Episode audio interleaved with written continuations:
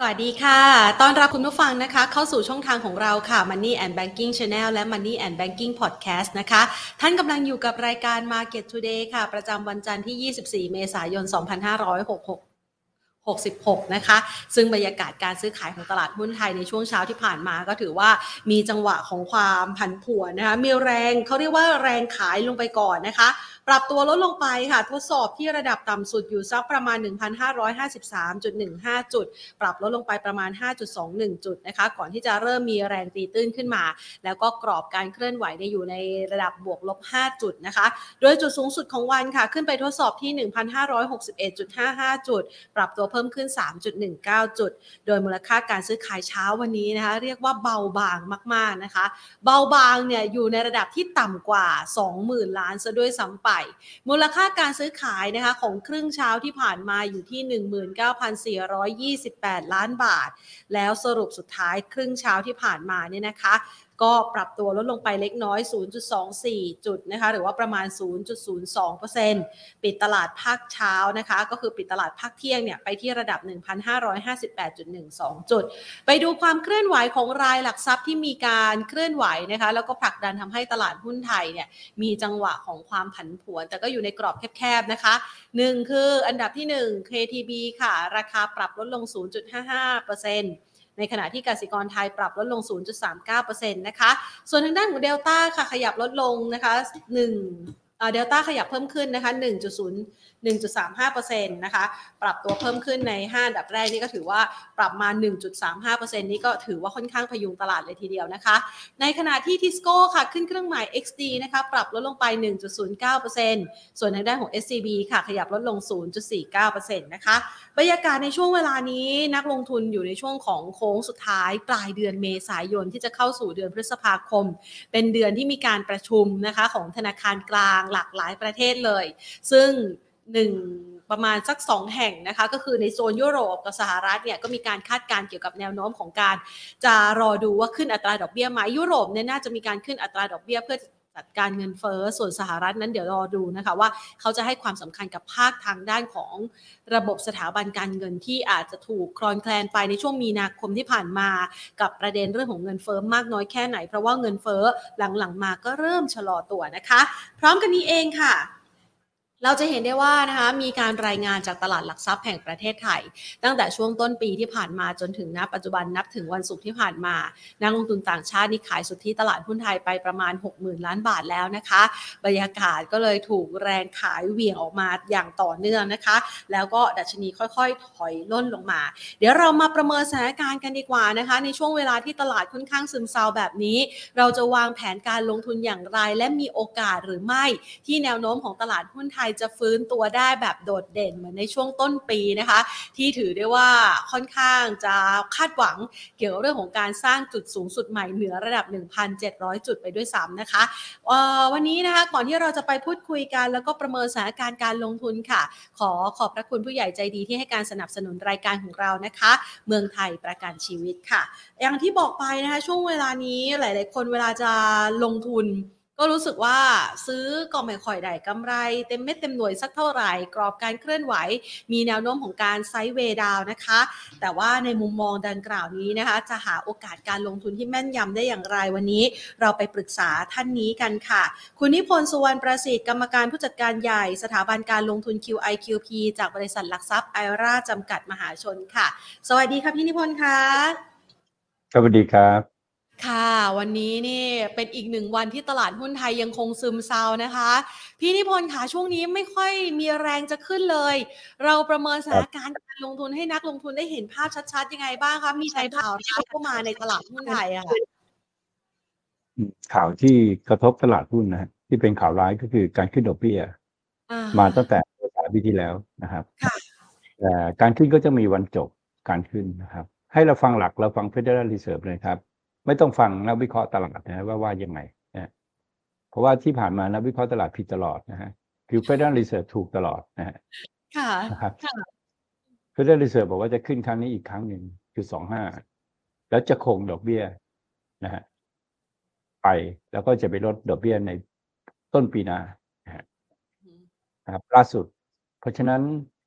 การขึ้นดอกเบี้ยครั้งแรกมีอิทธิพลนะฮะ กับฟันโฟทั้งโลกแน่นอน การขึ้นดอกเบี้ยทำให้ฟันโฟลดลงนะฮะ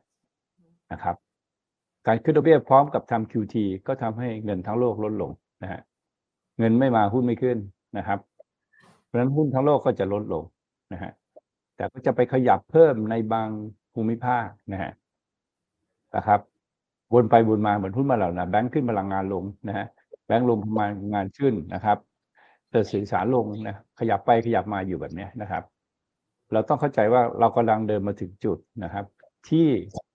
การส่งสัญญาณของ Federal Reserve ก็คือจะขึ้นดอกเบี้ยครั้งสุดท้ายนะครับ ส่วนจะลงจะอะไรจะขึ้นอีกกี่ครั้ง เพราะเงินเงินเฟ้อจะไปมานะอันนั้นเป็นเรื่องของนักวิเคราะห์ทางตลาดนะฮะไม่เกี่ยวกับ Federal Reserve นะ แยกกล่าวให้ดีนะฮะนะครับ อย่าไปเชื่อเชื่อเฟด คือธนาคารกลางเนี่ยนิสัยก็คือว่าเขามีหน้าที่ส่งสัญญาณ เขาจะเปลี่ยนสัญญาณไม่ได้นะฮะเขาส่งมายังไงก็ต้องส่งแบบนั้น เพราะไม่งั้นตลาดจะงงตลาดจะงงนะครับคุณจะขึ้นต่อไปถึงเจ็ดเปอร์เซ็นอะไรคุณก็ต้องส่งมาให้ชัดนะแต่เขาส่งมาว่าเขาจะขึ้นมาแค่เนี้ยประมาณเนี้ยนะครับ แล้วเขาจะยืนนะครับ เพราะฉะนั้นวันที่สามพฤษภาคมจึงเป็นวันสำคัญนะฮะส่วนช่วงเนี้ยจะเป็นช่วงปลอดข่าว อดข่าวและเพราะทุกคนต้องชัดอัพคุณจะเป็นเฟดสาขาไหนแล้วแต่คุณไม่มีสิทธิ์พูดนะครับ ตลาดก็จะรอรอนะครับ อันนี้เราก็ต้องมาวิเคราะห์ในเชิงกลยุทธ์ว่า ช่วงก่อนที่เฟดจะขึ้นดอกเบี้ยในเดือนเมษาปีที่แล้วเนี่ยตลาดเป็นยังไง ตลาดก็รับรู้สัญญาณเขาจะเริ่มลงนะฮะซึ่งปีที่แล้วต้นปีเราก็ให้แนะนำให้ขายหุ้นนะฮะ ขายหุ้นตั้งแต่ต้นปีเลยนะครับ แล้วก็กลับมาเล่นแบบขาลงในช่วงพันห้าร้อยี่สิบนะครับ ต้นปีนี้ขึ้นมาเราก็แนะนำเหมือนเดิมนะครับว่า ถ้ากุมภาไม่ขึ้นก็ให้ขายนะครับ คราวนี้เดือนเดือนเดือนเนี้ยเดือนพฤษภาเนี่ยก็จะเป็นเดือนที่หลาย ๆ คนก็ได้ยินนะครับ คือได้ยินกันมาตั้งแต่โบราณโบราณว่าเซลล์อินเมค่ะ ค่ะนะครับ แต่อินเมย์ทุกครั้งเนี่ย ในทุกๆ May ที่ผ่านมาต้องไปดูด้วย เขาชอบพูดถึงสถิติอะนะฮะว่า May ก็น่าจะมีขาย sell แล้ว go away เพราะนู่นนี่นั่น แต่ May เนี้ยต่างกับทุก May นะ เพราะ May นี้เป็น May ที่ Federal Reserve นะครับ ที่ส่งสัญญาณว่าจะขึ้นดอกเบี้ยครั้งสุดท้ายนะ อันนั้นคืออีเวนต์เป็นเป็นอีเวนต์ที่ใหญ่มากนะ ของเรื่องค่ะเรื่องพื้นอ่าเรื่อง macro ของโลกนะฮะเมื่อหยุดขึ้นนะครับเอาล่ะสิ่งที่จะ ขึ้นแน่นอนนะครับ เงินจะมูฟละไปตราสารหนี้อืมฮึเพราะตราสารหนี้ก็อยู่ที่ต่ำตราสารหนี้ก็อาจจะเป็นพวกพันธบัตรรัฐบาลก่อนนะฮะนะครับ เป็นเป็นหุ้นกู้ก็เป็นหุ้นกู้ชั้นดีก่อนนะครับ ตอนนี้เงินกองอยู่ที่ไหนฮะเงินกองอยู่ที่ตลาดเงิน ค่ะครับเมื่อเงินกองอยู่ตลาดเงินก็จะทำค่าเงินดอลลาร์เนี่ยก็จะอยู่ในในโซนเขาเรียกโซนแข็งค่าโซนสูงนะนะครับ โซนปกติของดอลลาร์อยู่ที่เก้าสิบ ตอนนี้ก็อยู่ที่ร้อยหนึ่งก็อยู่กลางทางไม่ถึงว่ารับรู้การขึ้นดอกเบี้ยมาพอสมควรแล้วการขึ้นดอกเบี้ยครั้งแรกจะทำให้นะครับดอลลาร์ขึ้นจากเก้าสิบไปร้อยหนึ่งแล้วขึ้นไปร้อยสิบสี่เมื่อสัญญาณที่ส่งมาของเฟดว่า การขึ้นดอกเบี้ยกำลังจะจบลงดอลลาร์ก็จะลงมาอยู่ระดับร้อยเขาเรียกอยู่กลางทางมเมื่ออยู่กลางทางแล้วดอกเบี้ยยังไม่ลดเพราะนั้นดอลลาร์ก็จะอยู่กลางทางครับ ก็จะไซเวย์อยู่ในกรอบหนึ่งร้อยร้อยสามร้อยสี่นะครับ ส่วนเงินนะครับ เมื่อดอกเบี้ยขึ้นมาสูงสุดแล้ว หรือสูงพอสมควรแล้วนะครับ ขึ้นมากไปกว่าเนี้ยก็คงไปกระทบกับสถาบันการเงินแล้ว ต้นทุนนะครับของสถาบันเงินก็จะเพิ่มขึ้น ต้นทุนของธุรกิจก็จะเพิ่มขึ้นนะครับ เพราะฉะนั้นมันเดินมาถึงจุดที่หยุดแล้วล่ะคิดว่าไม่ขึ้นแล้วล่ะนะครับ ถ้าเงินเฟ้อจะมีปัญหาเขาต้องใช้เครื่องมืออื่นแล้วล่ะ แสดงว่าเครื่องมือที่เรียกว่าดอกเบี้ยนะ ยุดเงินเฟ้อไม่ได้หรอกนะครับไอ้ทฤษฎีเก่าๆอะใช้ไม่ได้แล้ว ก็ต้องไปแก้ในตัวรายละเอียดว่าเงินเฟ้อเกิดจากอะไรล่ะนะครับ เกิดจากราคาบ้านเกิดจากค่าแรงเกิดจากอะไรก็ต้องไปแก้ไขโดยตรงละนะครับอะโดยสรุปก็คือสัปดาห์เนี้ยเป็นสัปดาห์ที่ตลาดจะปกติก็คือจะต้องไม่หวือหวาอืมฮึอืมนะครับ เราก็คือเตรียมเงินสดมาเต็มกระปุกละของเรานะฮะ แล้วเราก็มีความมีมีเรื่องของทฤษฎีของเรานะครับว่าหุ้นควรจะนะครับ มีทิศทางนะฮะครั้งหนึ่งนะครับ ถ้าลงมาก็จะขึ้นนะครับ ก่อนที่จะลงอีกครั้งหนึ่งนะนะครับ อันนี้ก็จะต้องสามารถที่จะคำนวณได้โดย e l e v a t e theory นะฮะว่ามันอยู่ในคลื่นอะไร เป็นขึ้นหรือเป็นลงนะครับ ตอนนี้อยู่ในคลื่น B กลางทางของ B แล้วจะมีขึ้นอีกครั้งหนึ่งนะครับ อาจจะเป็นช่วงสั้น ๆ ประมาณ เวลาขึ้นเนี่ย เราไม่ใช่ว่าขึ้นวันหนึ่งสองวันอาทิตย์หนึ่งอันนี้ไม่ไม่เรียกว่าขึ้น ถ้าขึ้นก็ค่ะจะขึ้นประมาณหนึ่งเดือนหรือเดือนครึ่งนะฮะเพราะฉะนั้นถ้าขึ้นในเดือนพฤษภานะครับ ก็วันที่สี่ต้องขึ้นอะ ถ้าไม่ใช่วันหยุดค่ะนะฮะอืมเพราะมันสำคัญไงมันสำคัญที่ว่ามันโดนมาถึงจุดที่อ่าแมคโครโลกจะเปลี่ยนคือดอกเบี้ย เมื่อไม่ขึ้นแล้วก็จะลง นะครับค่ะจุดเปลี่ยนอะนะครับ มันก็มีความสำคัญคราวนี้ก็จะมีคนที่เอาละไม่ขึ้นแล้วนี่หว่าซัดเลยก็จะมีพวกนี้นะฮะซัดเลยนะครับ วิ่งเข้าหุ้นเลย ไม่ใช่ฮะมันต้องวิ่งเข้าตราสารหนี่ครับยังไม่วิ่งเข้าหุ้น แต่มีบางส่วนนะก็จะวิ่งเข้าหุ้นเลยนะครับ เพราะฉะนั้นเนี่ยหุ้นเนี่ยมันจะเริ่มขึ้นตั้งแต่เดือนพฤษภานี่แหละ แต่หุ้นอะไร ไม่ใช่หุ้นทุกตัวไม่ใช่หุ้นทุกตัวในตลาด ก็จะมีหุ้นที่ต้องไปดูพื้นฐานละ ถ้าพื้นฐานดีก็จะเริ่มดีแล้วแต่ในหุ้นเนี่ยมันมีตัวกระทบราคาของมันอยู่ก็คือตัวพื้นฐานก่อน เพราะนั้นสิ่งที่เราต้องทำคืออะไรครับ ดูการประกาศผลการดำเนินงานไตรมาสหนึ่งของทุกๆกลุ่ม ทุกบริษัทว่าเอาว่าขนาดใหญ่ก่อนแล้วกันนะครับ ว่ามีแนวโน้มในทางบวกไหมนะครับหุ้นไหนที่มีแนวโน้มในทางบวกนะฮะ นะครับมีความสามารถในการแข่งขันสูงอย่างธนาคารเนี่ยมีความสามารถในการแข่งขันสูงนะครับ คือการขึ้นนิมนะฮะแล้วธนาคารกำลังทำอยู่ แสดงว่าไตรมาสหนึ่งไตรมาสที่สี่ของธนาคารเนี่ยบัตทอมไปแล้วกำไรนะครับ ไม่เกี่ยวกับราคาหุ้นนะนะครับค่ะซึ่งสุดสอดคล้องในทางเดียวกันอะก็เฉลยออกมาแล้วว่ากลุ่มธนาคารเนี่ยนะครับแม้เศรษฐกิจไม่ได้โตดังคาดแต่กำไรธนาคารดี นะฮะแสดงว่าธนาคารเป็นกลุ่มที่มีความสามารถในการแข่งขันสูง คือได้เปรียบทุกคนในในที่อยู่ในในอีโคซิสเต็มเดียวกันใช่ไหมครับ คือค่ะกู้มาร้อยละหนึ่งปล่อยร้อยละเจ็ดร้อยละแปดนะครับนะครับแล้วก็ประคองไปนะฮะเพราะฉะนั้นกลุ่มธนาคารเป็นกลุ่มที่น่าสนใจนะครับ คือถ้าเราวิเคราะห์หุ้นแล้วหุ้นจะขึ้นเนี่ย อาทิตย์หนึ่งอะไม่ต้องไปเล่นหรอกนะครับ เราต้องมองว่าระยะยาวอะ ต่อเนื่องไปถึงปีหน้านะครับนะครับ ปีหน้าก็คือไปถึงกลางปีหน้าเลยเนี่ย มันควรจะสูงกว่า แถวนี้หรือต่ำกว่าแถวนี้นะฮะถ้าให้พี่ถามก็คือ พี่คิดว่าสูงกว่าแถวนี้นะครับ ค่ะสูงกว่าแถวนี้นี่พี่พูดถึงแมคโครภาพใหญ่ก่อนว่าตลาดคุณจะเป็นยังไง แล้วหุ้นกลุ่มอะไร ซึ่งเฉลยมาก็มีกลุ่มเดียวแหละ คือกลุ่มธนาคารก็ กลุ่มอื่นยังไม่เฉลยถ้าปีเฉลยหรือยังยังใจเย็นค่ะเพราะว่าถ้าเราจะซื้อหุ้นเพื่อการลงทุนเนี่ย เราต้องวิเคราะห์ระยะอย่างน้อยหนึ่งปีให้ได้นะครับ ว่าถึงเอาว่าปีหน้าแล้วกันไตรมาสหนึ่งปีหน้าเนี่ยนะครับกำไรเขาคุ้นคุยจะโตกว่าปีนี้ไหมนะฮะดูเป็นเทรนด์นะครับ คุณคุณดูก็ดูไตรมาสสี่เทียบกับไตรหนึ่งเทียบกับสี่สอง เทียบกับหนึ่งสามเทียบกับอะไรเนี่ยนะครับ หรืออาจจะดูเพื่อเพื่อดูอ่าบางบางธุรกิจที่มีเรื่องของฤดูกาลเข้ามาเกี่ยว อาจจะต้องเทียบไตรมาสต่อไตรมาสเพื่อเพื่อตัดเขาเรียกปรับเรื่องฤดูกาลออกไปด้วยนะฮะออกไปด้วยนะครับเพราะธุรกิจบางธุรกิจมีฤดูกาลร้านไอติมนะฮะร้านไอติมเนี่ยก็คือหน้าร้อนขายดีค่ะหน้าหนาวก็ขายไม่ดีอย่างเงี้ย แต่ธนาคารพาณิชย์ดอกเบี้ยนะครับ ดอกเบี้ยไม่มีหยุดนะครับ หน้าร้อนค่ะก็ขึ้น หน้าร้อนก็หน้าหนาวก็ขึ้นกลางวันก็ขึ้นกลางคืนก็ขึ้นปี ตลอดเวลานะครับนะก็ต้องดูดูพวกนี้ด้วยค่อยๆค่อยๆใจเย็นวิเคราะห์ไป อยู่ที่ว่าขณะเนี้ยเรามีเรากำลังพูดถึงใครบ้างแล้วไปถึงทุกคนในตลาดว่า คุณมีเงินหรือเปล่า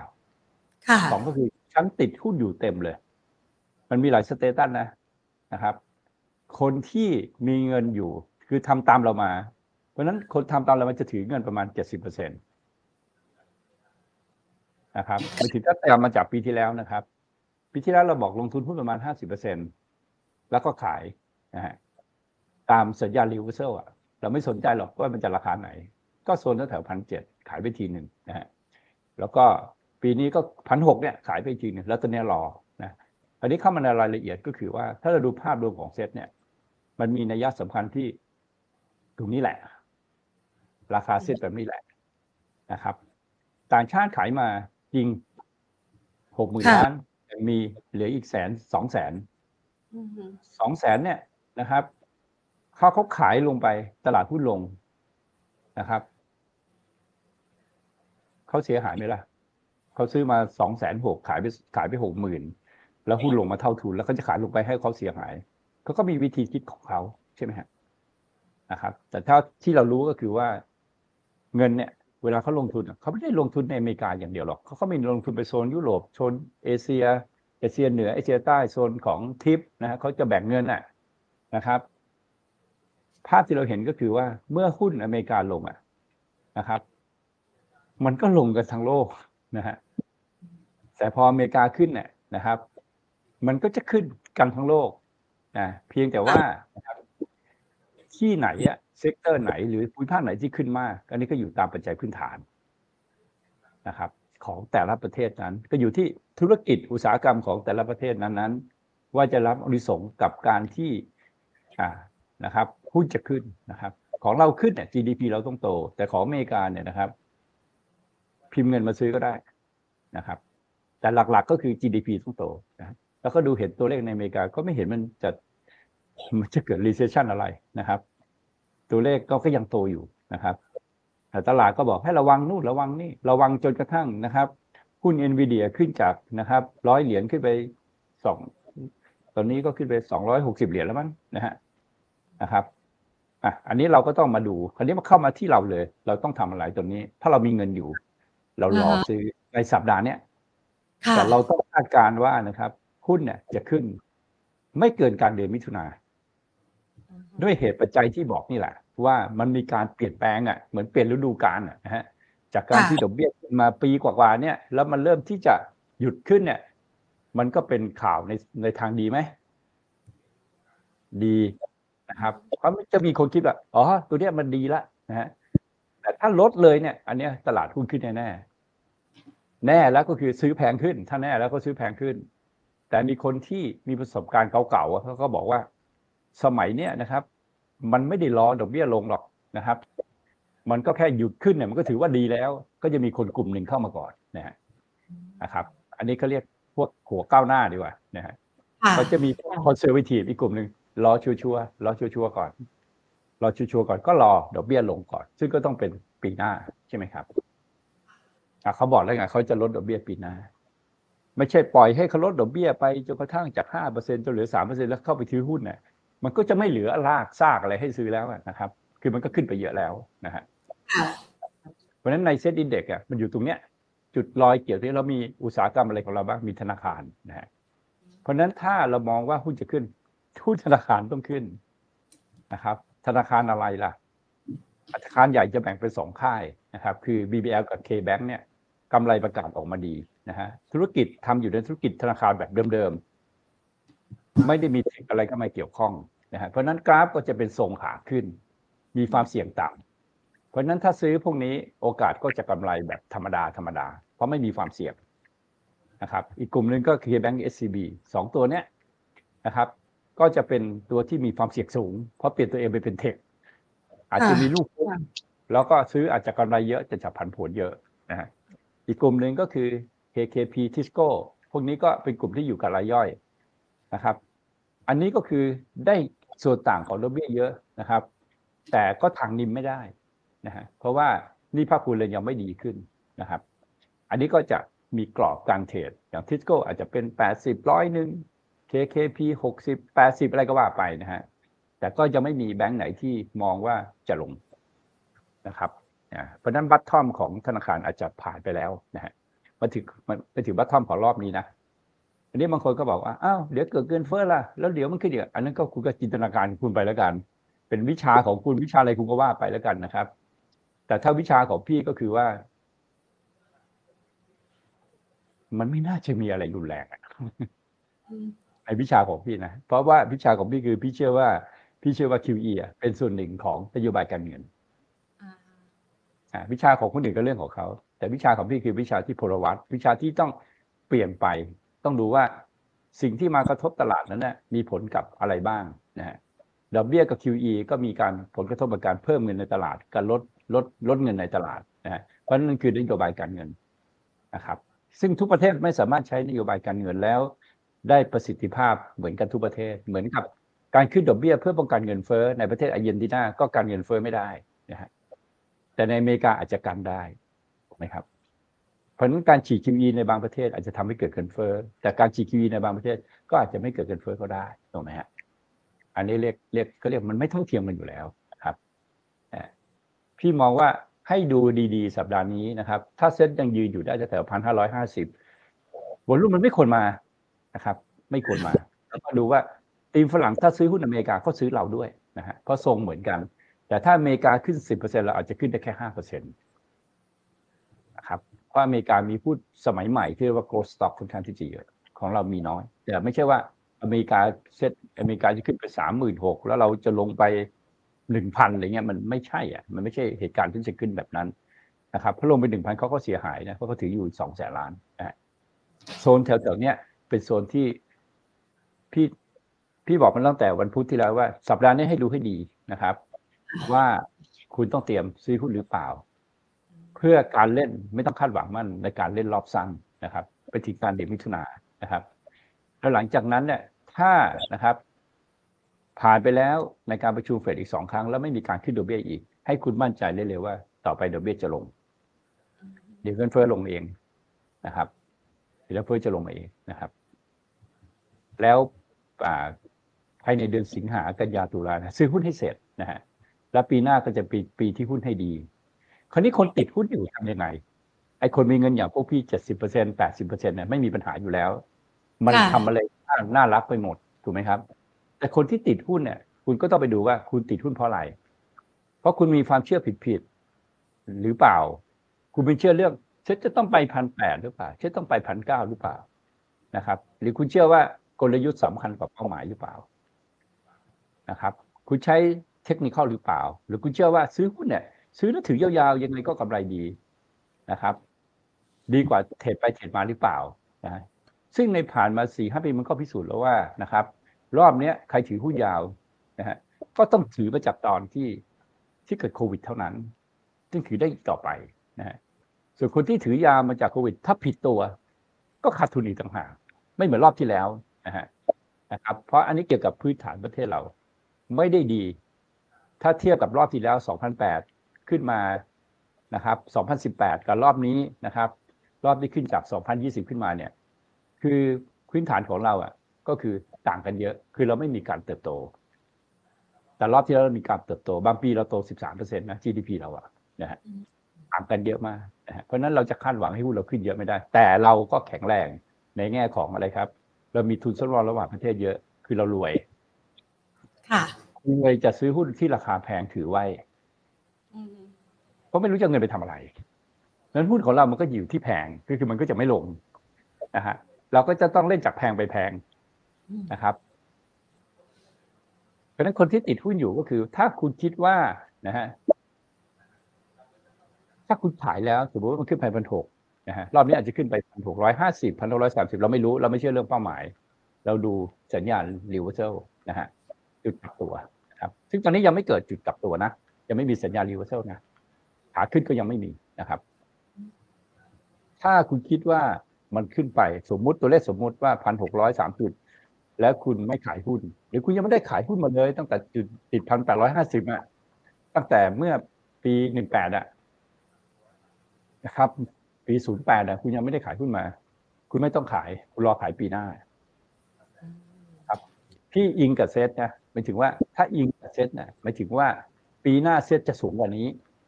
แต่หุ้นของคุณเนี่ยพี่ไม่รู้นะครับเพราหุ้นมันมี valuation มันมีประเภทที่ขึ้นนะฮะคุณอยากจะถือหุ้นอยู่ตัวหนึ่งแล้วกูก็ถามว่าเออถือแล้วทำไมมันไม่ขึ้นกูอาจจะไปซื้อหุ้น X อยู่ หุ้นปั่นน่ะนะฮะหรือคุณอาจจะไปซื้อหุ้นดีแต่มันเป็นตัวเล็กที่มีสตอรี่กำไรโตแต่ราคาหุ้นลงนะฮะเพราะเงินเข้ามาคือเงินเงินต่างชาติทำหุ้นขึ้นเขายังไม่เข้าตรงนี้เขาไม่เข้าซื้อหุ้นพวกก็ยังไม่ขึ้นนะฮะ หลากหลาย ถ้าหุ้นอาจารย์หลากหลายมาก ซึ่งต้องไปเรียนรู้อีกเยอะ ไม่ใช่ว่าเซ็ตขึ้นหุ้นขึ้นทุกตัว เซ็ตลงหุ้นลงทุกตัวมันไม่ใช่นะครับอะพี่คิดว่าคนถ้าคิดก็ที่ติดหุ้นอยู่มานานแล้วก็ ไม่ต้องดูหรอกปีหน้าค่อยดูนะฮะจะเกิดอะไรขึ้นก็ช่างมันแหละเพราะว่าพอร์ตมันเละนะฮะหรือถ้าอยากจะปรับพอร์ตนะครับ ก็ต้องไปดูว่าพอร์ตมันขาดทุนประมาณเท่าไหร่นะฮะปรับปนประมาณสิบเปอร์เซ็นจะมาเล่นแบบว่าเล่นรอบได้ไหมอะไรไหมนะครับ อันนั้นก็ต้องเป็นกลยุทธ์ ที่เราจะต้องกำหนดในในแต่ละพอร์ตการลงทุนของแต่ละคนนะครับ ซึ่งไม่สามารถจะบอกได้นะฮะแต่อย่างไรก็ตามนะครับ การเล่นหุ้นยังเล่นเป็นรอบอยู่นะครับตราสารที่สามารถจะเล่นได้ดีที่สุดก็คือ t f e c ค่ะ และเหมือนเดิมนะครับ จะเป็นสองตราสารนี้เสมอนะฮะเพราะฉะนั้นถ้าตลาด reversal นะครับ จะมีโซน reversal อยู่สองโซนนะฮะ reversal ก็คือลงไปแล้วนะฮะสามารถขึ้นกลับได้เป็นร้อยจุดเนี่ย มีสองโซน คือโซนนี้นะครับพันห้าร้อยห้าสิบกับพันห้าร้อยี่สิบค่ะ ถ้าต่ำกว่านั้นเนี่ยอันนี้เหนื่อยอืมถ้าต่ำกว่าพันห้าร้อยี่สิบเนี่ย อันนี้เหนื่อย เหนื่อยละนะครับเหนื่อยก็คือว่าอาจจะรีบาวด์ไม่ได้แค่พันหกก็จะลงต่ำกว่า คราวนี้ก็จะเห็นพันสี่ค่ะการขึ้นเราเรื่อยมันจะลงอีกครั้งหนึ่งเนี่ยนะครับ มันจะเห็นพันสี่ประมาณสักเดือน พันสี่หรือพันสามอะไรได้หมดเลยนะ พอหลุดพันห้าร้อยยี่สิบเอ็ดแล้วเนี่ยอะไรก็เกิดขึ้นได้แถวๆนั้นทั้งหมด จะต่ำเท่าไหร่ก็ได้แล้วแสดงว่าเงินไหลออกแบบเยอะมากนะฮะนะครับโซนจะซื้อหุ้นก็อยู่อีกทีนึงคือเดือนสิงหา คือพอเราดูพฤษภาเสร็จถ้าเงินไม่เข้านะ มีสองอย่างคือมันออกนะครับ คือถ้าไม่เข้ามันไม่ มันไม่เคยว่าอยู่เฉยๆนะ มันก็จะออก แล้วก็สิงหาเขาจะมาดูอีกทีหนึ่งนะครับ ว่า เขาจะเข้ามาซื้อไหม ถ้าสิงหาไม่เข้าไปดูทีพฤศจิกา ดูเป็นค่ะจังหวะทุกๆสามสามเดือนนะครับ คราวนี้คนที่เล่นเก่งกำไรรายวันล่ะคุณตลาดซบเซาวันนี้คุณไม่ต้องมาเล่นหรอกนะฮะถามว่าทำไม ย้อนกลับไปสินะครับเอาแต่ต้นปีมาเนี่ยคุณเล่นเก็งกำไรหุ้นรายตัวตัวเล็กตัวน้อยเนี่ยแล้วผลการดำเนินงานเป็นยังไงคือก็ชัดละค่ะเออชัดแหละคือมันเจ๊งก็หยุดเล่นฮะ ซึ่งแต่การพนันเนี่ยมันจะต้องมีคนมาเล่นเยอะๆนะครับ คุณดูวันนี้อย่างตลาดหุ้นเนี่ยหุ้นหุ้นอีกตัวกลุ่มขึ้นก็ขายตัวหนึ่งเอาเงินมาประคองนะครับ ซึ่งซึ่งเราไม่สามารถคอนโทรลตลาดหุ้นเราได้นอกจากต่างชาตินะครับคนสูงต่างชาติซื้อมาพันเก้าเอาเราก็ขายนะครับเขาต้องซื้อแบบต่อเนื่องอะนึกออกไหมฮะนะครับ ซึ่งสัญญาณตัวเนี้ยนะฮะมันยังไม่ได้เกิดขึ้นนะครับ จังหวะที่ดีของเราคือว่าสมมติว่ามันลงโครมลงไปเลยนะฮะพันห้าอย่างเงี้ย แท่งแดงใหญ่เลย อยู่ในเขตโอเวอร์โซอย่างเงี้ย อันนี้ก็น่าสนใจที่จะเข้าไปเล่นที่เรียกว่าเข้าไปเล่นเพื่อเล่นรีบาวด์ทุก ๆ ครั้งอะนะครับ มันก็จะได้ทั้งหมดนะครับหุ้นอะไรหุ้นเมืองไทยมีไม่กี่ตัวครับนะครับอาคาปีกมีอะไรไหมครับ CPO ไมโครค่ะวนอยู่แค่นี้นะครับแบงก์ BBL แบงก์ SCB นะครับ ทิสโก้ KKP นะครับ ตัวเล็กก็ TTB มีไม่กี่ตัวหุ้นเมืองไทยนะครับกลุ่มโรงไฟฟ้ากราฟ GPSC นะครับ BGRIM นะฮะอยู่ในพวกเนี้ย ถ้าตลาดโครมแล้วซื้อเนี่ยไม่ผิดอะยังไงก็ได้เด้งกันกำไรสิบเปอร์เซ็นต์นะครับ คือหุ้นเจ้าสัวใหญ่ ๆ นะครับ CPN Centel ชัวร์กระโดดลงมาลงแรงซื้อ10%ขาย จะทำได้แค่นี้ เหตุการณ์แบบนี้จะเกิดขึ้นเมื่อเซ็ตหลุดพันห้าร้อยี่สิบนะอืมนะครับอืมแต่ถ้าไม่หลุดนะมีความหวังนะว่าอ่าหุ้นขนาดใหญ่เนี่ย ก็จะขึ้นได้ดีพอสมควรนะครับอะต่อไปก็เป็นหุ้นขนาดกลางหุ้นขนาดกลางเนี่ย คือพื้นฐานดีนะสมมติว่ากลุ่มโลจิสติกส์อะไรก็แล้วแต่เนี่ยนะครับ ที่กำไรยังดีอยู่อะไรที่อยู่ PE เคยสูงแล้ว PE ลงมาต่ำแบบเนี้ยต้องดูให้ชัดนะครับ ว่าเงินต้องเข้ามาเยอะจริงนะฮะไปถึงว่า จากที่ขายไปแปดหมื่นล้านนั้นต้องกลับมาซื้อกลับมาก่อนให้ครบก่อนนะฮะหุ้นพวกนี้ถึงจะขึ้นได้ดีนะครับ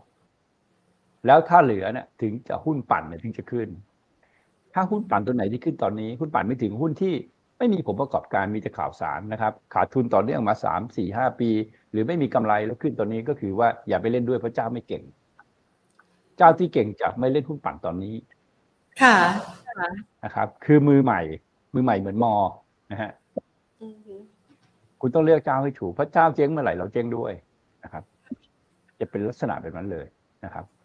คือในตลาดหุ้นมันมีทั้งหุ้นพื้นฐานหุ้นเก็งกำไรหุ้นปั่นนะฮะมันมีครบอะนะครับ เพียงแต่ว่าเขาไม่ยอมรับว่ามันมีกันแค่นั้นเองนะครับ ไม่รู้ว่าเสียหน้าหรือยังไง แต่มันมี เราก็ให้คำจัดความเราต้องมาดูแลตัวเราเองว่าหุ้นปั่นคือหุ้นที่ ตัวเล็กๆนะฮะมีแต่ข่าวสารนะครับกำไรไม่เคยมีนะครับ แต่ราคาหุ้นขึ้นได้เป็นห้าเท่าสิบเท่านะฮะมันจะไม่เกิดในสถานการณ์แบบนี้นะครับคนติดไปแล้วทำไง ไม่รู้นะครับ ไม่รู้ไม่ใช่ฤดูการที่จะเล่นนะครับอะก็ต้องไปเลือกดู ถ้าจะถ้าจะเอ่อถ้าจะให้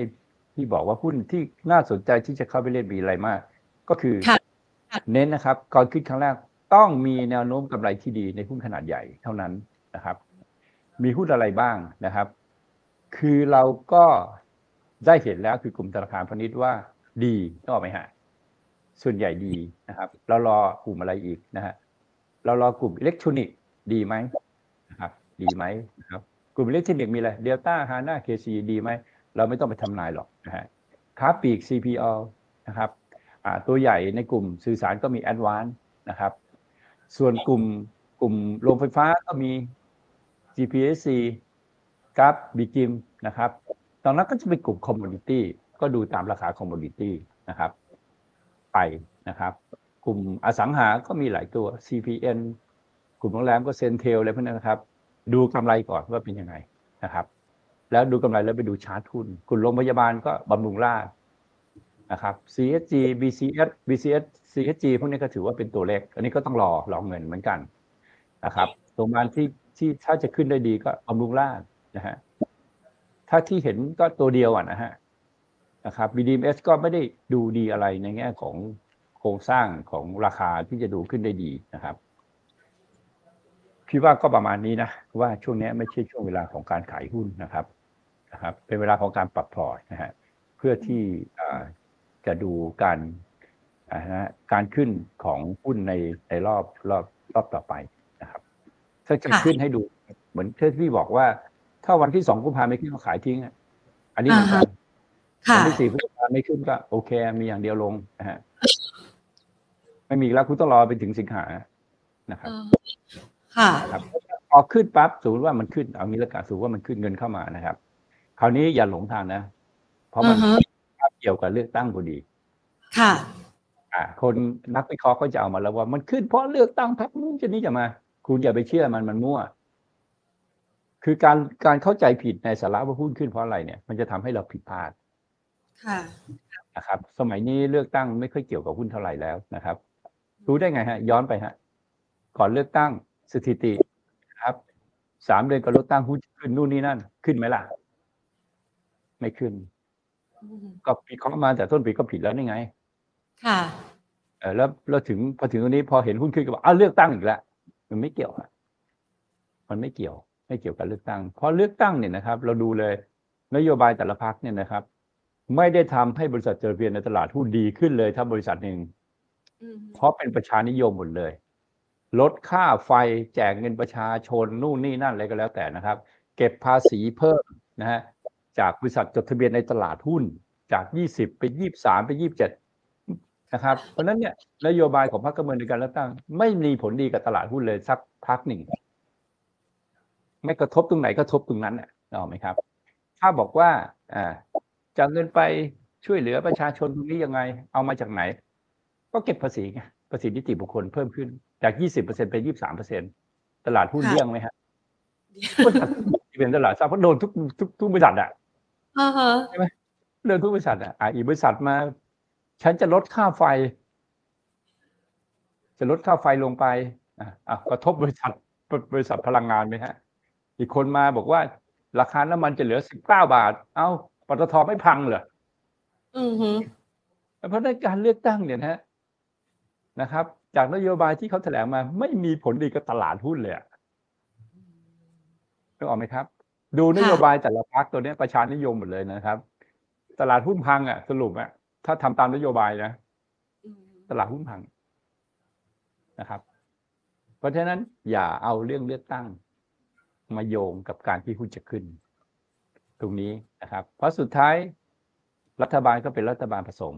นโยบายก็ไม่สามารถใช้ได้ เต็มที่ของแต่ละพรรคก็เขาบอกว่า เอ้าก็มันใช้ไม่ได้ทำยังไงนะครับพรรคผมไม่ได้ดู ไม่ได้ดูกระทรวงพลังงานไอ้พรรคที่ดูแลพลังงานก็ไม่ได้บอกว่าจะลดค่าน้ำมัน นะครับนะครับ อ่า สรุปว่า เลือกตั้งไม่มีผล ค่ะอย่าไปฟังนะครับเอ้ยหรือว่าพี่เหยียดนักการเมืองมากไปแล้วพี่เลย present เรื่องแบบนี้ตลอดเลยอะหรือหรือยังไงก็ไม่รู้นะหรือพี่ bias ก็ไม่รู้หรือหรือคนส่วนใหญ่เขาไม่เหมือนพี่พี่เป็นแบบนี้คนเดียวหรือเปล่าที่ bias กับไอ้ระบบการการปกครองแบบประชาธิปไตยแบบงี่เง่าเลยของเราเนี่ยนะอ่าฮะนะครับโดยที่นักการเมืองไม่ได้มีคุณภาพเลยเลยในทุกระดับนะครับ ซึ่งซึ่งซึ่งพี่อาจจะเป็นของพี่คนเดียวก็ได้นะครับ แล้วพี่ก็อาจจะไบแอดกับระบบราชการด้วยอะไรด้วยนะครับ ว่าไม่เคยช่วยอะไรกูเลยตั้งแต่เสียภาษีปิงสิบล้านเนี่ยไม่เคยได้เลยเลยนะครับ หลอดไฟหน้าหน้าหมู่หน้าบ้านพี่นะ ที่เสาไฟอะนะฮะผ่านติดยังคะหลอดไฟขาดติดต่อติดต่อนะครับไอ้เนี่ยเทศบาลปากเกร็ดมันยังไม่มาเปลี่ยนให้เลยมาบอกถนนหน้าบ้านพี่จะเป็นถนนของเอกชนก็ไปซื้อหมู่บ้านจัดสรรนะอ่าฮะเปลี่ยนไม่ได้แค่หลอดเดียวเปลี่ยนไม่ได้นะฮะ แล้วพี่เสียภาษีสิบสองล้านปีนี้พี่เสียแปดล้านนะฮะค่ะหลอดไฟหลอดเดียวหน้าบ้านพี่ยังแก้ปัญหาให้พี่ไม่ได้เลยว่า แล้วพี่ติดเองได้ไหมก็บอกไม่ได้ฮะ ติดแล้วเนี่ยกลายเป็นว่าหลอดไฟพี่น่ะมันค้ำออกไปที่ถนนนะฮะสองตาคนอื่นอืมนะครับ พี่ก็ค่ะจัดการเลือกว่ากูไม่เลือกใครอืมฮึพี่ไม่เลือกใครนะครับ เทศบาลปากเกร็ดพี่ก็จะไม่เลือกใครเพราะพี่ไม่เชื่อว่าเขามาแก้ปัญหาให้ประชาชนตามที่มันคุยได้อะหลอดไฟดีออนหลอดเดียวยังเปลี่ยนไม่ได้อะ ยังไม่ทเอารถมาจะเปลี่ยนแล้วเขาบอกว่าเฮ้ยตรงนี้มันอยู่ในเขตที่เขาไม่ได้ดูแลเปลี่ยนไม่ได้เนี่ยนะครับำค่ะจบอะนะครับ พี่ไม่เชื่อถือพวกเนี้ยนะครับคีโมอือฮึเข้ามาหาแดกสรุป พี่เสียภาษีไม่น้อยนะค่ะพี่จะกล้าพูดเดี๋ยวไปตรวจสอบดูก็ได้พี่เสียภาษีปีเท่าไหร่นะฮะ สุดท้ายแล้วเขาก็มาเพื่อตัวเขาเอง มีข้ออ้างตลอดแหละนะครับประมาณนั้นอ่าฮะฟังดูใช่นะฮะค่ะอย่าดึงการเมืองมาเกี่ยวกับตลาดหุ้นเลยนะครับก็นี้ก็พูดถึงนักวิเคราะห์ทุกคนนะครับอืมเขาไม่ยุ่งกับเราดีแล้ว เราอย่าไปลึงเข้ามายุ่งกับเราค่ะฟังดูทีนี้ดีๆนะครับนโยบายของพรรคการเมืองบางพรรคเนี่ย เจ้าสัวเจ๊งหมดเลยนะ เจ้าสัวในตลาดหุ้นเนี่ยโดนหมดทุกเจ้าเลยนะ ค่ะ นี่คุณผู้ชมบอกว่าเห็นด้วยนะ พูดตรงความจริงมาก ๆ เลยครับ เกี่ยวกับเรื่องการเมืองนะคะ ใช่ครับประมาณนี้นะครับบ่นนะเรื่องบ่นไม่ได้พูดบ่นนะอยากให้ดีขึ้นนะแต่พี่เข้าใจนะระบบเอ่อค่ะอ่าเศรษฐกิจสังคมการเมืองมันมันจะพันกันทั้งหมดนะฮะวัฒนธรรมเนี่ยพี่เข้าใจเลย พี่เข้าใจคำว่าวัฒนธรรมคืออะไรตอนที่พี่สร้างองค์กรพี่ขึ้นมาเนี่ย พี่เน้นเรื่องวัฒนธรรมองค์กรเลยนะครับ ในค่ะ ไอล่าเนี่ยนะฮะของพี่เป็นทีมหนึ่งพี่บอกทีมพี่ต้องมีวัฒนธรรมองค์กรแบบนี้ ค่ะ แต่ทีมอื่นในไอล่าเขาไม่มี ปรากฏว่าวันเนี้ยมันชัดเจนมากว่า ทีมที่มีวัฒนธรรมองค์กรเนี่ย มันทำให้ได้คนที่คัดคนที่เป็นคนที่เราต้องการ คนที่ไม่ตรงก็จะอยู่ไม่ได้ก็จะออกไปนะครับ แล้ววัฒนธรรมการเมืองที่ย้ายพักย้ายไปย้ายมาเนี่ยมันวัฒนธรรมการเมืองไหมฮะค่ะ นะครับ ย้ายไปย้ายทุกพักแหละย้ายหมดแหละนะฮะย้ายเข้าย้ายออกย้ายเข้าย้ายออกย้ายไปย้ายมาอยากเป็นรัฐบาลนะฮะพี่เข้าใจว่าสิ่งเนี้ยมันเกิดขึ้นจากวัฒนธรรมของประเทศ ซึ่งมันแก้ยากไงมันต้องแก้วัฒนธรรมคือการปฏิบัติกันมาซ้ำๆในสิ่งที่ดีนะค่ะนะครับค่ะถ้าถ้าถ้าถ้าไม่ดีเขาไม่เรียกวัฒนธรรมเขาเรียกว่ามันไม่มีเขาเรียกสะเปะสะปะถ้ามีเนี่ยพี่เล่าให้ฟังอ่าทีมอืมพี่เนี่ยสมมติตัวอย่างเมื่อก่อนพี่มี marketing สามสิบคน ค่ะ ใครก็ไม่รู้สะเปะสะปะไม่ทำตามระบบที่ว่าไว้ว่าต้องทำยังไงนะครับ สมมุติว่ารายได้พี่พี่อ่าสิบห้าเปอร์เซ็นต์ค่ะสิบห้าเปอร์เซ็นต์นะครับ หลังจากนั้นเนี่ยพี่ปรับนโยบายวัฒนธรรมองค์กรนะครับกระบวนการทำงานทั้งหมด เอาดิจิทัล เอาไอทีอะไรเข้ามาทั้งหมด แล้วก็เน้นเป็นเฉพาะคนที่มีคุณภาพ พี่เหลือ marketing แค่สิบคน แต่รายได้พี่จากสิบห้ามันขึ้นเป็นร้อยอะ มันโตสี่ห้าเท่าอะ โดยโดยที่คนที่อยู่นะเป็นคนที่มีวินัยอะแล้วเป็นคนค่ะที่มีคุณภาพอะแล้วใช้เครื่องมือทางด้านเทคโนโลยีช่วย แล้วก็ต่อเนื่องไปที่เรามีลูกค้าที่มีคุณภาพอะไม่ต่อรองแม้กระทั่งค่าคอมอะเราต้องทำยังไงค่ะครับ แล้วถามว่า ทั้งไอล่าพี่ก็แก้ไม่ได้อะเพราะพี่ไม่ได้ดูไอร่าทั้งหมดพี่ดูเฉพาะทีมเดียว กลุ่มเดียวใช่ไหมฮะ นะครับแต่ไม่ใช่ไอร่าเขาไปดีเขาก็มีวัฒนธรรมของเขาแต่พี่ก็บอกว่าถ้าธรรมของคุณก็ไม่เริ่มมายุ่งกับวัฒนธรรมของพี่ เพราะแนวความคิดเราไม่เหมือนกันใช่ไหมครับ นี่แค่บริษัทเดียวนะความคิดของการบริหารข้างบนยังไม่ตรงกันเลยค่ะและทั้งประเทศแล้วคุณปฏิบัติกันมานะครับ ในภาคการเมืองวัฒนธรรมทางด้านการเมือง คุณทำแบบนี้มากี่ปีแล้วอะอืมถูกไหมครับ ในระบบค่ะราชการปฏิบัติแบบนี้มากี่ปีกี่ชาติแล้วล่ะ แล้วคุณจะไปเปลี่ยนไปแก้ คุณว่ายากไหมยากมาก เพราะฉะนั้นอย่าคิดว่าการมาบริหารประเทศแล้วมันง่ายนะค่ะค่ะมันยากครับเอาประคองให้อยู่อะเปลี่ยนก็พังอะสรุปอืมอยู่แบบเนี้ย แล้วตายนานๆอีกนานนานๆแล้วค่อยตายก็ได้นะฮะนะครับอยู่ได้นานอ่าเปลี่ยนก็นะครับ ค่ะค่ะอ่า ก็ลำบากนิดนึงนะคะ เรื่องของการเมืองไทยนะ ช่วงนี้เราคาดหวังพึ่งพาพึ่งพาไม่ค่อยไหว อะ เป็นว่าเราต้องดูแลตัวเองแทนนะคะพี่นิพนธ์คะในตลาดหุ้นเราก็ต้องดูแลตัวเองนะครับ พี่ก็ช่วยไม่ได้หรอกนะฮะถ้านักลงทุนทำตามพี่ หรือไม่ทำตามพี่มันไม่เกี่ยว คุณต้องมีความรู้ แล้วก็สุดท้าย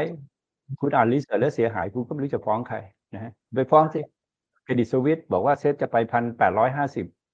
อ่าไม่ไปล้มไปแล้ว ล้มไปแล้วไงแล้วตัวยังล้มเลยเอ้ยเห็นไหมครับ Credit Suisse น่าเชื่อถือก็สุดท้ายเป็นไงฮะก็มันก็ยังไม่ไปนะครับ เพราะฉะนั้นสุดท้ายหนีไม่พ้นว่า ตัวเป็นที่พึ่งแห่งตนไม่ว่าเรื่องอะไร เชื่อใครไม่ได้หรอก โจรเสื้อนอกก็เยอะนะฮะค่ะแต่พี่ยืนยันว่าพี่ไม่ใช่โจรเสื้อนอกเนี่ยเพื่อพี่ใส่เสื้อยืดถ้าพี่เป็นโจรก็โจรเสื้อยืด ทีนี้พี่นิพนธ์ค่ะในไหนๆเรามองแล้วเนี่ยนะคะ ว่าโอกาสเนี่ยนะคะ เมื่อกี้การเมืองไม่เกี่ยวนะคะ ไปมองถึงปัจจัยแมกโรมากกว่าก็คือเรื่องดอกเบี้ยนะคะ ทีนี้พอดอกเบี้ยมันจะขึ้นครั้งสุดท้าย สินทรัพย์อื่นๆล่ะคะ อย่างทองคำบิตคอยที่ร่วงลงมาที่เราซื้อได้ไหมคะอันยังอันเนี้ยมันมีมันมีเขาเรียกมันมีอ่าทฤษฎีของมันค่ะนะครับ ทฤษฎีของมัน โดยมีเทคนิคควบคุมนะครับ คือถ้าคุณจะเล่นนะฮะคุณต้องถ้าพูดถึงทองคำเนี่ย เราต้องถามว่า คุณเล่นทองคำแบบไหนอ่าฮะทองคำแท่งหรือเปล่าถ้าซื้อทองคำแท่ง คุณซื้อวันไหนก็ได้ แล้วก็คุณคิดว่าคุณมีอยู่กี่บาทนะกี่บาทไทยอะนะมีอยู่กี่กิโล มีอยู่กี่ก้อนนะแล้วคุณก็ซื้อแบบ DCA สะสมไปเรื่อยๆนะครับ ครับ คุณจะไปคำนวณราคานะแล้วผ่านไปสิบปีแล้วคุณเห็นว่าอ๋อมันบาทละสี่หมื่นแล้วเหรออ่าอะคุณแค่รักษาก้อนทองของคุณไว้เนี่ยให้ได้ค่ะอย่าให้ถูกโจรปล้น พอหลักการก็คือซื้อทองคำแท่งซื้อวันไหนก็ได้ ราคาทองจะขึ้นไปสองพันจะลงมาพันแปดอะไรก็แล้วแต่นะครับ ในตลาดเราจะเป็นสามหมื่นสามหมื่นสามคุณซื้อได้ทุกวันฮะค่ะนะครับ อันนี้เขาเรียกสะสมความมั่นคงซึ่งเป็นธรรมชาติของทองฮะนะครับ ซึ่งมันมีของน้อยมันก็จะขึ้นไป มันไม่ได้ขึ้นทุกปี แต่สิบปีห้าปีมันจะกระโดดขึ้นไปยืนทีหนึ่งอะคุณเล่นบิตคอยน์เหมือนกัน คุณต้องวิเคราะห์กันว่าบิตคอยน์เนี่ยมันจะเจ๊งไหมตราสารอะไรทองเนี่ยไม่เจ๊งอยู่แล้วใช่ไหมฮะบิตคอยน์จะเจ๊งไหมอะถ้าคุณคิดว่ามันไม่เจ๊งนะครับ คุณก็ไปดู pattern การเล่นของมัน มันจะเล่นแบบเก็งกำไรไหมอะบิตคอยน์คุณซื้อแบบเอาเงินสดซื้อนะครับ หรือคุณเล่นแบบฟิวเจอร์ มันไม่ มันไม่เหมือนกันนะ ค่ะ ถ้าคุณจะเล่นแบบฟิวเจอร์ คุณไม่ต้องดูพื้นฐานเลยเลย เหมือนทองคำอะ ถ้าคุณเล่น gold futures คุณต้องมีระบบเข้าไปเทรดนึกออกไหมครับ ค่ะ คุณคุณไม่ต้องไปดูหรอกว่าทองคำจะไปสามพันหรือจะลงไปพันแปดอะไร หรือลงไปจะลงไปพันลงขึ้นแรงลงแรงหรือว่า ทองคำจะไปสามพันเหรียญอันนั้นไม่ถึงทองคำแท่งนะครับ แต่ถ้าคุณเล่น gold futures นะครับนะครับหนึ่งเก้าห้าศูนย์ลองสองพันช็อต ค่ะ แค่เนี้ยนะครับ คุณรู้ไหมถ้าเทียบกับทองที่คุณถืออยู่เนี่ย มันขึ้นไปเท่าไหร่ ทองขึ้นห้าสิบเหรียญนะครับเลเวอเรจสี่สิบเท่าค่ะเอาห้าสิบนะครับ คูณสี่สิบเท่า เท่ากับขึ้นไปสองพันเหรียญนะอ่าค่ะกับเงินลงทุนที่คุณต้องการเนี่ย เพราะฉะนั้นเนี่ย ถ้าคุณจะซื้อเล่นทองคำ gold futures เนี่ย คุณไปดู macro ระยะยาวไม่ได้ สมมุติเขาบอกทองจะไปสามพันคุณก็ซื้อเลยที่สองพันเพราะกำไรตั้งพันหนึ่งใช่ไหมค่ะนะครับคุณก็ซัดไปตามนั้นเลย แล้วคุณไม่รู้ว่าเลเวอเรจน่ะมันสี่สิบเท่า พอมันลงแค่พันเก้าร้อยห้าสิบอะคุณหมดตัวไปแล้วอะแล้วสุดท้ายมันก็ไปสามพันไงอ่าฮะเออคืคืออเพจะราะฉะนั้นการการใช้ปัจจัย คุณต้องดูว่าถ้าถามเรื่องทองเนี่ยค่ะคุณต้องเข้าใจว่าคุณกำลังเอาข้อมูลเนี่ยไปใช้กับอะไรอ่าอะ ทองในตลาดโลก 40 เท่า ทองบ้านเราเนี่ย 20 เท่าเ v เ r อ g e 20 เท่า ที่เราเรียกว่า go go ออนไลน์เนี่ยนะครับค่ะนะครับ ก็ต้องใช้ให้ถูกนะฮะนะครับ คือต้องใช้ระบบเทรดแบบเทคนิคอลนะฮะโดยแค่รู้ว่าวันไหนที่มีข่าวสำคัญที่โลกต้องการเนี่ยมันจะเหวี่ยงแรงค่ะแต่ถ้าไม่ดีมันจะนิ่ง แต่มันเป็นไปตามแนวโน้ม ของไทม์เฟรมที่เหมาะสมที่คุณมาใช้ในการเทรด อย่างตอนเนี้ยมันบอกว่า ทองเนี่ยนะครับ มันจะเหวี่ยงอยู่ในกรอบ2,000กับ1,950 มันยังไม่ได้บอกว่ามันจะไป 3,000 มันไม่ได้บอกว่ามันจะลงไป1,600มันบอกว่าเนี่ยสัปดาห์นี้มันเหวี่ยงอยู่แถวเนี้ยค่ะนะครับแล้วแล้วเราบอกว่า ถ้าดอกเบี้ยมันขึ้นมาอือฮึทองขึ้นไม่ใช่ครับก่อนดอกเบี้ยขึ้นทองก็อยู่ที่2,074ค่ะ นี่กำลังดูแมคโครนะ นะครับดอกเบี้ยขึ้นมา5%ทองก็อยู่ต่ำกว่า2,074อีกแต่อยู่โซนบนค่ะนะครับค่ะระหว่างที่ดอกเบี้ยขึ้นมาทองก็เคยลงไปพันหกนะครับอะคราวนี้ถ้าดอกเบี้ยจะลงคุณจะวิเคราะห์ไง วิเคราะห์ไม่ได้ไงอ่าฮะค่ะ ถูกไหมใช่แสดงว่ามันไม่เกี่ยวไงอ่าฮะอ๋อมันก็ไม่เกี่ยวอะคุณบอกว่าอะเกี่ยวกับเงินเฟ้อนะครับ อะเงินเฟ้อตอนที่อยู่หนึ่งเปอร์เซ็นทองคำก็อยู่ที่สองพันเจ็ดสิบสี่เงินเฟ้ออยู่ที่ห้าเปอร์เซ็นทองคำก็อยู่ที่สองพันเกี่ยวไหมแมคโครไหมมันไม่เกี่ยวไง ถูกปะค่ะค่ะคุณบอกว่า อ่า ทองคำเนี่ยนะถ้าดอลลาร์อ่อนทองคำก็ขึ้น ถ้าดอลลาร์แข็งทองคำก็ลงก็นี่ไงดอลลาร์อ่อนมาร้อยหนึ่งทองคำก็ลงมาจากสองพันสิบสี่ไงมันก็ไม่อ่าเกี่ยวทุกวันไงนะครับ แต่ถ้าระยะยาวๆนะครับดอลลาร์อ่อนลงไปเดียวก็ไปเอาลงไปเหลือแปดสิบอันเนี้ยทองคำน่าจะขึ้นไปอยู่ข้างบน ระยะยาวๆนะค่ะซึ่งไม่อันนี้ไม่ก็ช่วงใช้ตอนนี้ซึ่งซึ่งมันไม่ได้มันมันไม่สามารถเอามาเทรด go future ได้อ่าฮะแล้วถามว่าแล้วคุณจะรู้ไปทำไม พี่บอกเลยนะครับ เวลาพี่แนะนำลูกค้าเทรดทองที่อยู่ในระบบของพี่นะสิ่งที่ทุกคนจะต้องสัญญากันก่อนก็คือ อย่าไปฟังอะไรเลยอืม แค่รู้ว่าวันนี้มีเรื่อง nonfarm payroll ตอนนี้มีเรื่องเขาสนใจเรื่องเงินเฟ้อเรื่องอะไรนะครับเรื่อง Federal Reserve ขึ้นไม่ขึ้นดอกเบี้ยมันจะเหวี่ยงแรงแค่นั้นเองแต่มันจะเป็นไปตามทิศทางที่มันเป็นอยู่ ตอนนี้มันเป็น sideways อยู่ครับค่ะ nonfarm payroll ประกาศมาเดือนพฤษภามันก็จะ sideways ฮะมันจะไม่ไปไหนครับอืมบิตคอยก็เป็นตราสารคล้าย ๆกันนะครับ คุณจะเล่นกี่ X อะบิตคอยหรือคุณจะใช้เงินสดซื้ออืมนะครับ คุณก็ใช้เทคนิคเข้าเล่น นะครับ ถ้าคุณไปยึดเมื่อไหร่ว่าบิตคอยมันเป็นนู่นเป็นนี่เป็นนั่นเนี่ยนี่คือเหตุที่ทำให้คุณไปติดบิตคอยที่หกหมื่นเจ็ดหมื่นไงค่ะแต่คุณก็จะมีทริคครั้งหนึ่งพอบิตคอยขึ้นไปสามหมื่นสองเขาบอกเนี่ยบิตคอยจะไปล้านเหรียญแล้วไม่แม่งลงเลยคำนี้ลงเลย ลงเลย ตอนนี้ตอนนี้บิตคอยลงอยู่นะสองพันเจ็ดนะฮะคุณต้องรู้ว่าถ้าบิตคอยหลุดสองพันแปดร้อยห้าสิบเนี่ยคุณต้องระวังสองหมื่นแปดใช่ไหมคะ สองหมื่นแปดพันห้าสิบเนี่ยมันมีโอกาสลงค่ะนะครับค่ะนะครับ แล้วถ้ามันหลุดสองหมื่นห้าเนี่ย มันมีโอกาสลงไปที่เก่าโอ้ยหมื่นสี่เลยเหรอะคะเนี่ยมันจะไม่หลุดคุณจะตื่นเต้นดิอันนี้คือกำลังพูดถึงนะฮะถ้ามันไม่หลุดมันมีโอกาสสูงกว่าสามหมื่นสามหมื่นสองนะฮะอ่าคุณก็คุณจะเอาอะไรล่ะ คุณจะค่ะทำอะไรล่ะ ใช่ไหมครับอะทองคำเล่นแบบเรเบเลตได้แต่บิตคอยไม่ควรเล่นแบบเรเบเลตเพราะอะไรครับ มันเหวี่ยงแรงอยู่แล้ว บางคืนก็พันเหรียญเนี่ยมันก็เยอะอยู่แล้วนะพันเหรียญก็สามแสนนะค่ะอะสามหมื่นนะสามหมื่นนะแค่แค่แค่แค่เปลี่ยนเป็นเหรียญเดียวเนี่ยก็สามหมื่นใช่ไหมครับค่ะอ่าเพราะฉะนั้นเนี่ย ต้องเข้าใจตราสารที่คุณเล่นให้ดีนะครับ ว่ามันเป็นตราสารของการเก็งกำไร หรือการลงทุนนะครับ มีเลเวอเรจไหมอะไรเงี้ยนะครับ ต้องเข้าใจให้ดีนะครับ อย่าไปโยงทุกอย่างเข้า อ่า ถ้าจะเล่นบิตคอยดูกราฟบิตคอยค่ะไม่ต้องไปอ้างดอลลาร์นะครับ ถ้าจะเล่นทองคำดูกราฟทองคำไม่ต้องไปดูดอลลาร์บางครั้งดอลลาร์แข็งทองขึ้น บางครั้งดอลลาร์อ่อนทองทองขึ้นนะครับ ไม่ได้เป็นแบบนั้นเสมอ เพราะฉะนั้นถ้าเล่นฟิวเจอร์เสียหายนะครับ แต่ถ้าจะซื้อทองคำแท่งซื้อไปถ้าจะซื้อบิตคอยเพื่อถือยาวๆซื้อเราวันไหนก็ได้ครับ เพราะบิตคอยไม่พัง เพราะจะพังพังๆไปแล้วครับอือฮึ ซื้อวันไหนก็ได้ครับ ซื้อแล้วอย่าไปดู ดูเมื่อไหร่ เจ๊งเมื่อนั้นใช่ต้องดูมันจะค่ะลงไปหมื่นสี่ก็ช่างมันก็เคยเคยติดนะนะครับอะเคยติดอยู่นะห้าหมื่นนะลงมาหมื่นสี่ยังทนได้เลยอ่าฮะเพียงแต่ว่าเงินที่ไปลงอะ ยอมสูญเสียได้ไหมล่ะ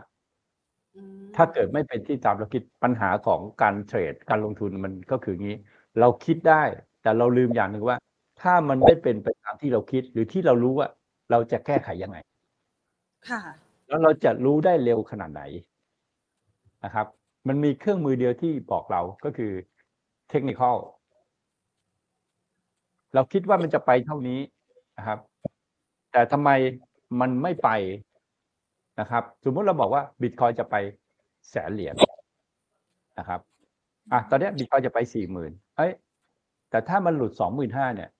มันไม่เป็นตามที่เราคิดเพราะฉะนั้นสองหมื่นห้าเราก็ต้องออกก่อนถูกไหมครับ แต่เรามาจากไหนล่ะ เรามาจากไหนไม่สำคัญสำคัญว่าถ้ามันหลุดสองหมื่นห้าเนี่ย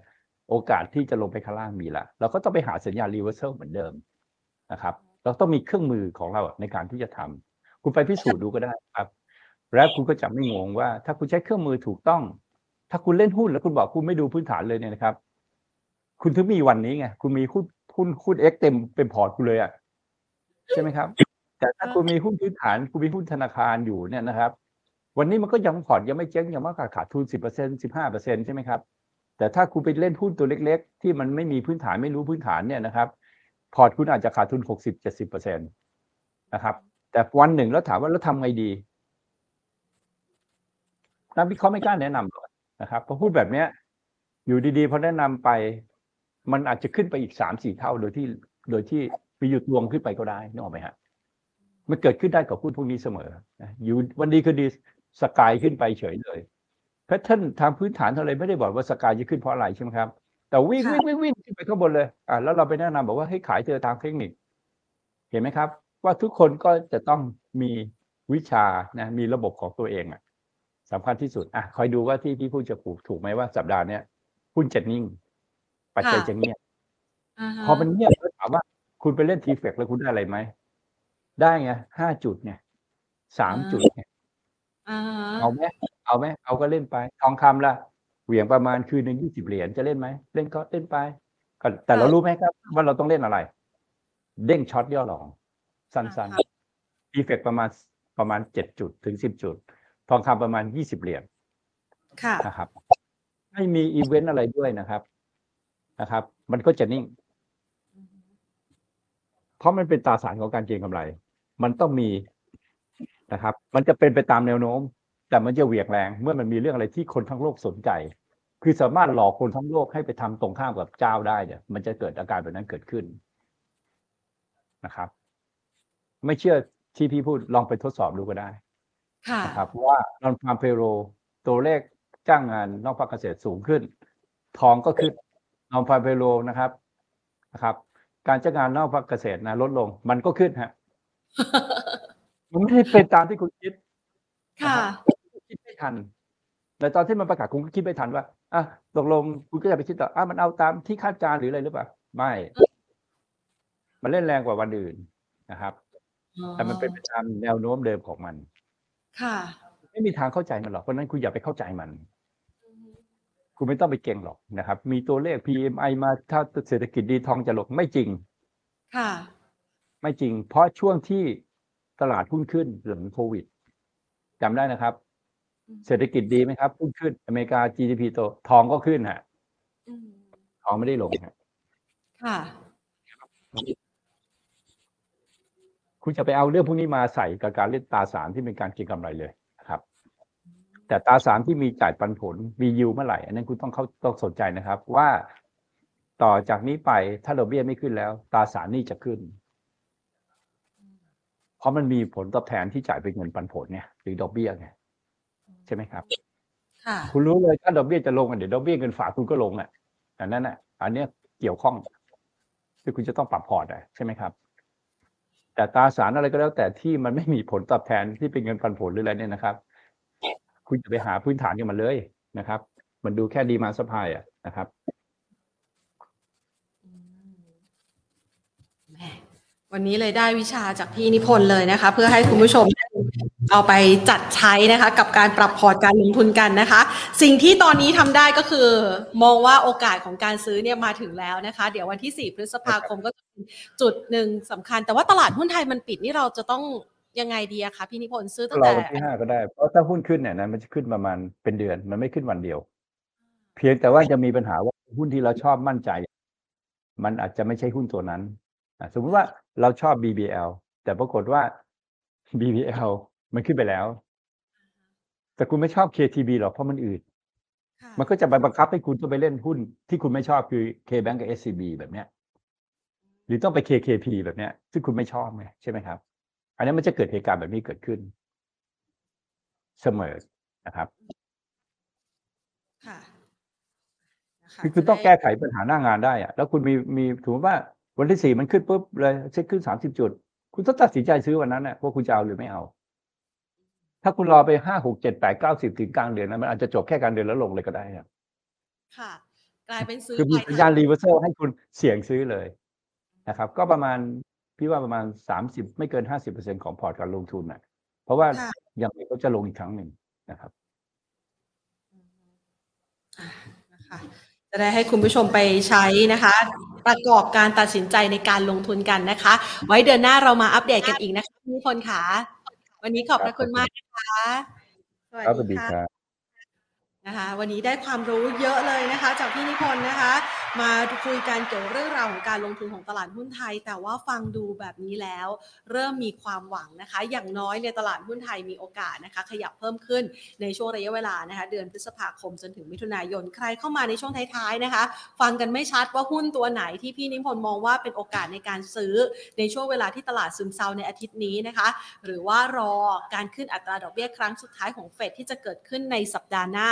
ย้อนกลับไปฟังดูตั้งแต่ช่วงต้นนะคะ มีหลากหลายตัวเลยทีเดียวละค่ะ และในแต่ละตัวนะคะ ซึ่งอยู่ในแต่ละกลุ่มมันมีวิธีการในการเลือกซื้อที่แตกต่างกันด้วยนะคะ หวังว่าคลิปนี้จะเป็นประโยชน์สำหรับคุณผู้ชมที่จะเลือกลงทุนในจังหวะของการฟื้นตัวของตลาดหุ้นไทย เห็นซึมๆแบบนี้มีโอกาสขึ้นนะคะ ดังนั้นก็นำไปใช้ในการประกอบการตัดสินใจการลงทุนกันแหละค่ะ นี่ก็คือเรื่องราวที่นำมาฝากกันนะคะ ในคลิปพิเศษของเราวันนี้นะคะ วันนี้หมดเวลาลงแล้วลากันไปก่อนนะคะ สวัสดีค่ะ